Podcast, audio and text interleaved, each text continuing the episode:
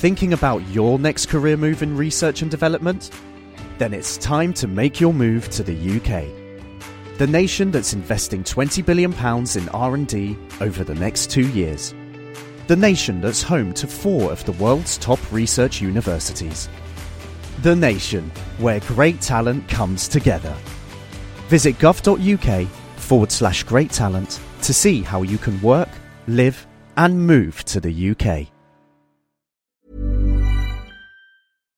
702 and Cape Talk. The Naked Scientist. Hello, Chris. Hello, Eusebius. Good morning. Are you well?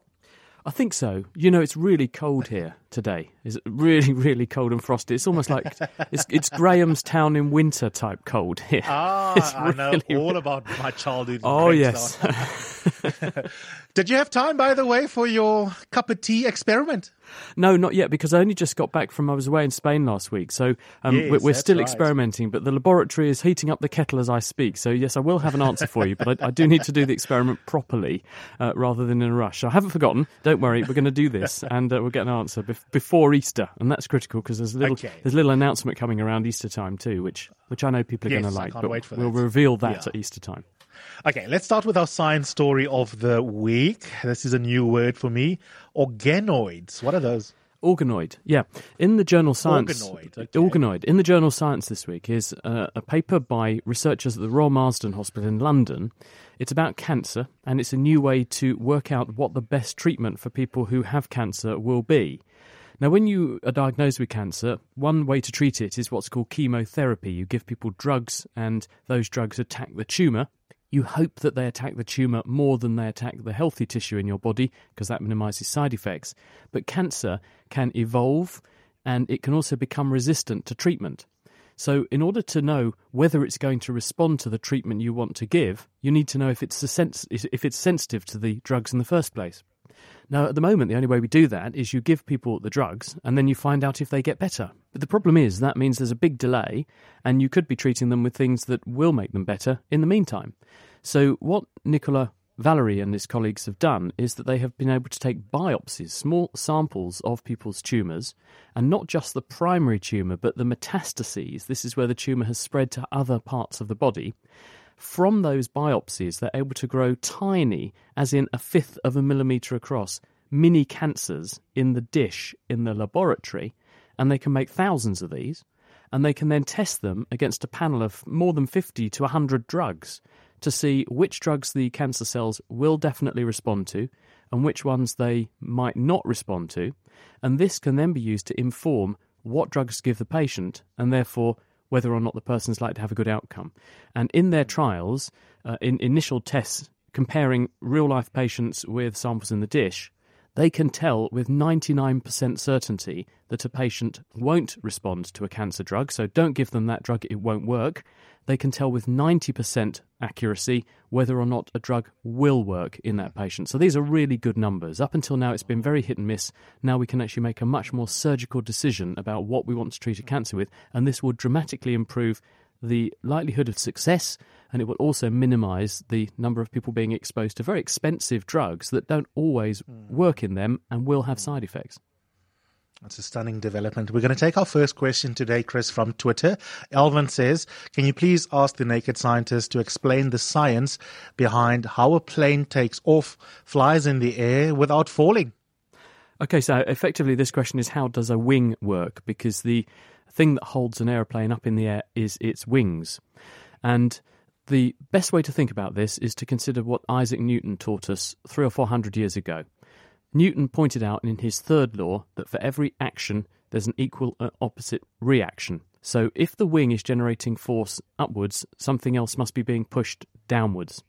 That thing is air. As the aeroplane flies through the air, if you look at the shape of the wing, you'll see it's curved, and it's higher at the front than it is at the back. So put simply, air is pushed down as it goes over the wing, and if you push the air down, it pushes back on the wing with the same force, giving the wing lift. Now, that's the net effect, but people will then say, but hang on a minute, what about when an aeroplane flies upside down? Well, when an aeroplane flies upside down, you'll see that what the pilot craftily does is actually adopt what we call a very high angle of attack. The aeroplane will fly crabwise almost. It's got its nose right up in the air, so even though the wing is a bit the wrong shape, it's still nonetheless pushing air from front to back in the downwards direction, giving the plane force upwards.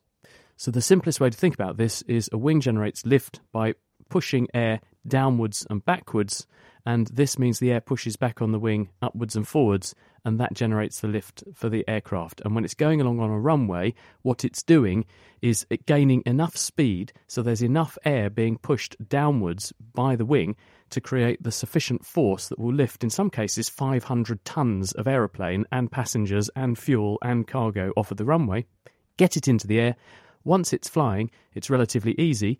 All you've got to do is to keep making sure the plane continues to fly by burning fuel to offset the air resistance, because you're doing work pushing the atmosphere out of the way, and that takes effort. When you're coming into land, what you're doing is a controlled loss of energy. You're slowing the aeroplane down. You're gaining control and losing altitude by slowing the aeroplane down and losing lift, but you're doing it in a slow way, so it comes down at a very controlled rate, and you're aiming to hit the ground, not too hard, but in such a way that you're not going too fast that you can't then slow the aeroplane down to stop it. One way you stop it is by putting the brakes on the wheels, but also with jet engines, which are throwing air from the front of the plane backwards to generate the thrust. You can also redirect the airflow in the engine so that it sucks air in at the front and then blows it back out forwards again, and that throws air in the opposite direction to the direction the plane is trying to go in, and that effectively creates reverse thrust, and that slows the aeroplane down. So when you hear them rev the engines right up as you touch down, that is the pilot throwing air the wrong way to help him to decelerate, or her to decelerate, the aeroplane. You're listening to The Naked Scientist. Call us if you have a question. Paul also, good morning. Morning, Chris. Morning, Eusebius. My question is, why do feathers usually have brighter colors than animals say? So you'll find pink feathers and blue sometimes. And how do animals know that they camouflage with their surrounding area? Do they see color? What a lovely question, or series of questions. So a whole mixed bag of things there. Indeed, a colourful question. So where do feathers get their colour from? Why are they coloured? And can animals perceive colour? The answer is that birds can perceive colour. They have exceptionally good vision and an exceptionally good colour discrimination. So birds definitely can see the colours of other birds. Birds use colour in two different ways. In some instances, they use colour for camouflage. And if you consider some animals that have to sit on a nest for a long time, a duck is a really good example. The female duck looks a very drab, dull colour because she needs to blend into her surroundings, because she is quite literally a sitting duck. She's sitting on her duck's nest incubating her eggs. She needs to blend into the background. The male duck, on the other hand, this is British ducks, but other ducks true as well, they are brightly coloured. They can get away, they can fly off, they don't have to worry about sitting on a nest. They have to worry about attracting a female and persuading her they're worth having sex with, and then sitting on the nest for ages and risking her life for their genes. So the males use colour to attract a mate. They do it by a range of different ways. Some animals put colour into their feather with what's called structural colour. And what you do there is that you change the nanostructure of the particles that are in the filaments that make up the feather so that they interact with light of certain colours or wavelengths, so that some colours are reflected, others are absorbed, and that gives them their colour. Other birds, vultures are a good example, also add colour to their skin. And if you look at vultures, they add carotenoids to the skin around their head, and this makes them very red. And they do that to look aggressive, look big, look macho, attract females and deter predators and deter animals that might be competitors with them. So there's a whole range of reasons why animals use these colours. There's a whole range of ways in which they make these colours. And the answer to where they get them from in the first place is they have evolved like that.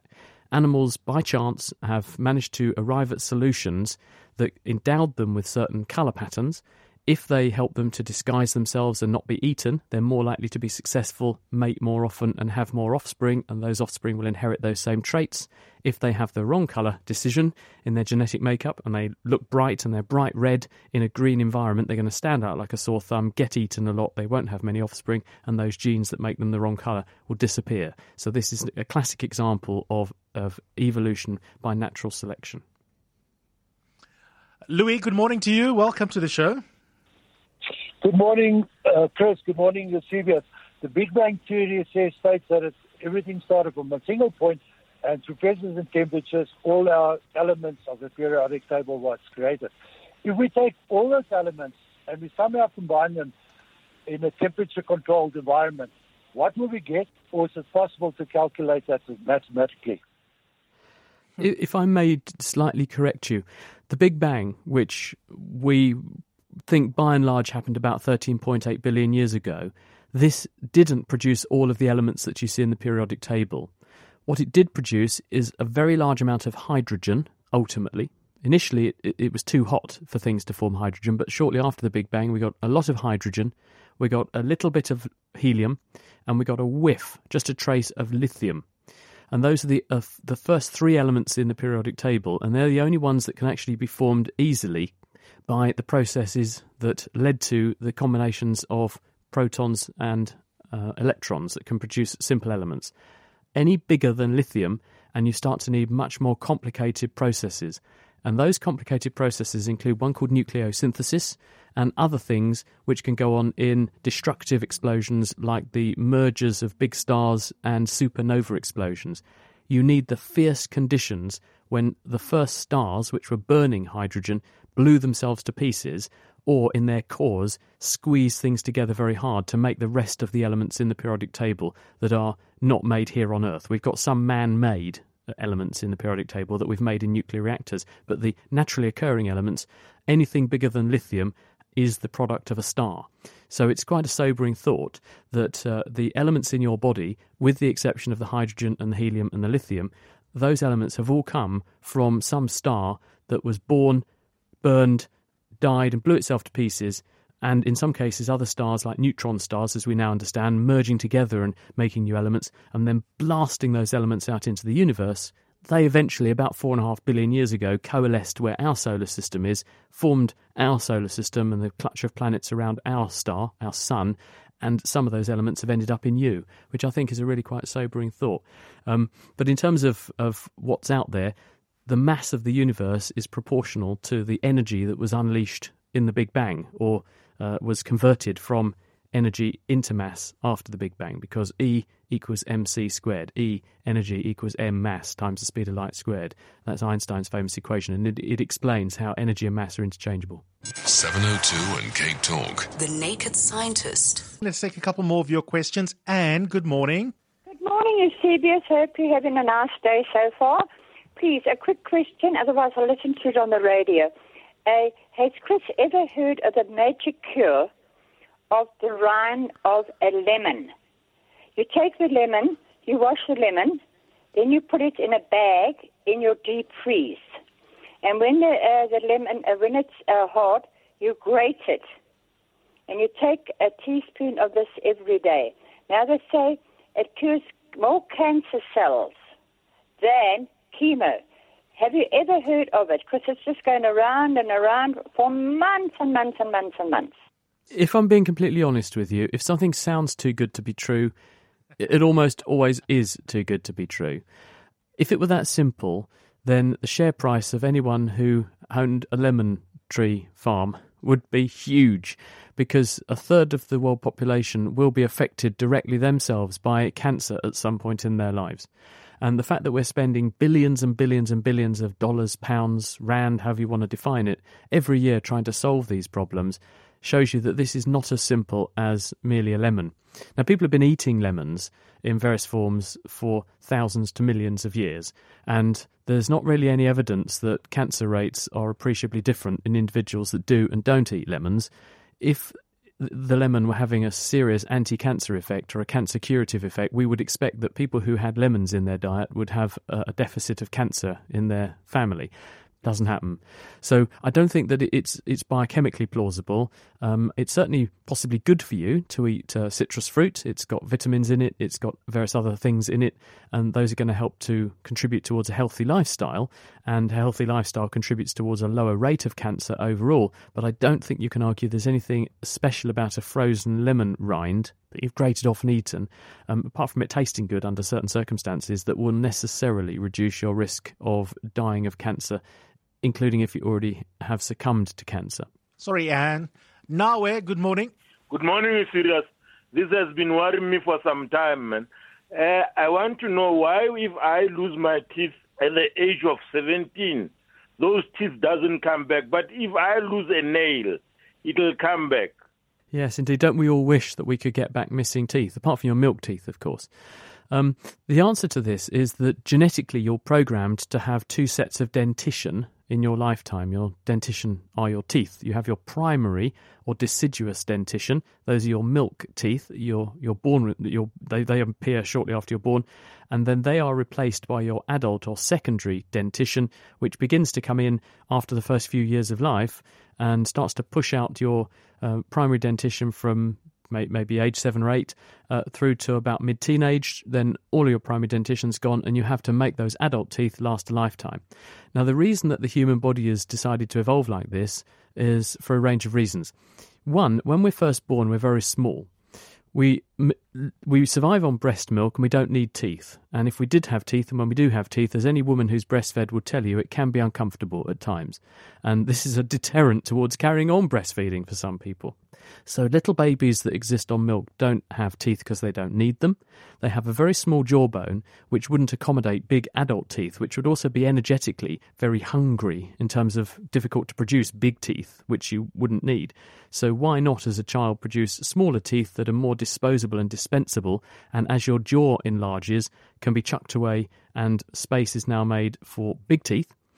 So that's the main point. The second point is that why only have two sets of teeth? Well, we historically didn't live all that long. People living to the ripe old age they do now, they stop actually having the ability to reproduce by about their mid-40s. And if you, therefore, have not got enough teeth into your 70s, there's no way of actually putting genes back into the population when you're 70 to influence having more teeth into old age. So we haven't evolved to have more teeth because they weren't helpful to us from a reproductive point of view to have more teeth. That we had enough teeth to get us through to the age when we've had children, and then nature doesn't really care anymore. So that's why. Now, fingernails are quite different. The way teeth are produced are by stem cells called odontoblasts that grow into your jaw and make teeth from a specific pattern of cells during your development and early years. Nails are produced from a different pattern of stem cells entirely, which has a nail plate, and these stem cells produce the pattern of the nail and produce the keratin, the protein keratin, which is the structure or fabric of the nail, and it's made continuously through life. Teeth are quite different. They're made of a different material entirely. They're a mineralized protein. They've got a lot of hydroxyapatite in them, and so they're quite a different structure and quite a different composition. And teeth are not to be thrown away. Nails you can trim off.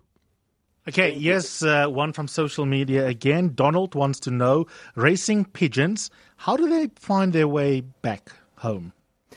No one knows for sure, but we do have some theories. What we've learned in recent years is that birds are very sensitive to the Earth's magnetic field. And people have done various studies where you can actually magnetize a bird. So you put it into an apparatus where you apply a magnetic field which is different to the Earth's magnetic field in a different direction. And you can make the birds fly in the wrong direction. And what scientists think might be happening is that the birds look where the sun rises, which is always in the east, and they relate the time of the sunrise to what the Earth's magnetic field is doing, and they therefore have a visual compass.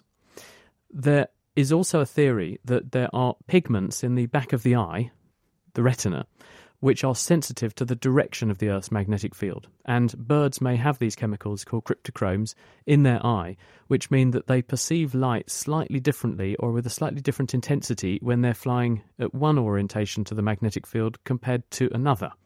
And this may enable them to navigate by using magnetic field lines. Certainly with pigeons, homing pigeons, other migratory birds, things like Arctic terns, the way they're almost certainly doing this isn't just to rely on one thing alone, magnetism. They probably integrate a whole range of different information and cues to help them find their way around.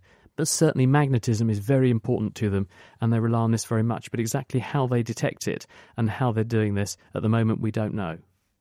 Taba, you get to ask the last question. Go ahead. Good morning, gentlemen. I'm fascinated by seahorses. I was told that male seahorses give birth instead of female seahorses. Now, I want to know if the male seahorse has both reproductive organs or not. And what is the logic? What's the science behind them male having kids instead of female? Thank you very much. Yes, what an interesting question. The answer is that you're on the right lines. Seahorses, and there are some other animals as well that do this, do nurture the young. What actually happens is they don't have both reproductive organs. The male's a male, the female's a female. But the female selects a healthy, fit male, and she then adds to the male's body. He has a special appendage where he can carry her eggs. She puts her eggs into his body, and he then fertilises them with his sperm, and he then incubates, develops, nurtures, and then releases the baby seahorses from those eggs. And it's a sort of interesting role reversal, because we were talking earlier about ducks and how male ducks are a nice bright colour and the female ducks tend to be a more drab colour because they have to hide and sit on nests to incubate eggs. Well, in seahorses, the male is going to be doing the egg carrying, so actually he gets to choose which female he thinks is worth mating with, because he's got to do the hard job of incubating the eggs and taking the risk of nurturing these offspring for a considerable period of time. So the female has to go out of her way to impress the male in the seahorse world rather than the other way round in other instances. So it's quite an interesting example of natural role reversal, but the males are still definitely male, the females are definitely female. It's just the male that does the effectively looking after the baby role in this instance. Chris, thanks so much. We'll do it again next week. I'm already looking forward to it. Thinking about your next career move in research and development? Then it's time to make your move to the UK. The nation that's investing £20 billion in R&D over the next 2 years. The nation that's home to 4 of the world's top research universities. The nation where great talent comes together. Visit gov.uk/great-talent to see how you can work, live and move to the UK.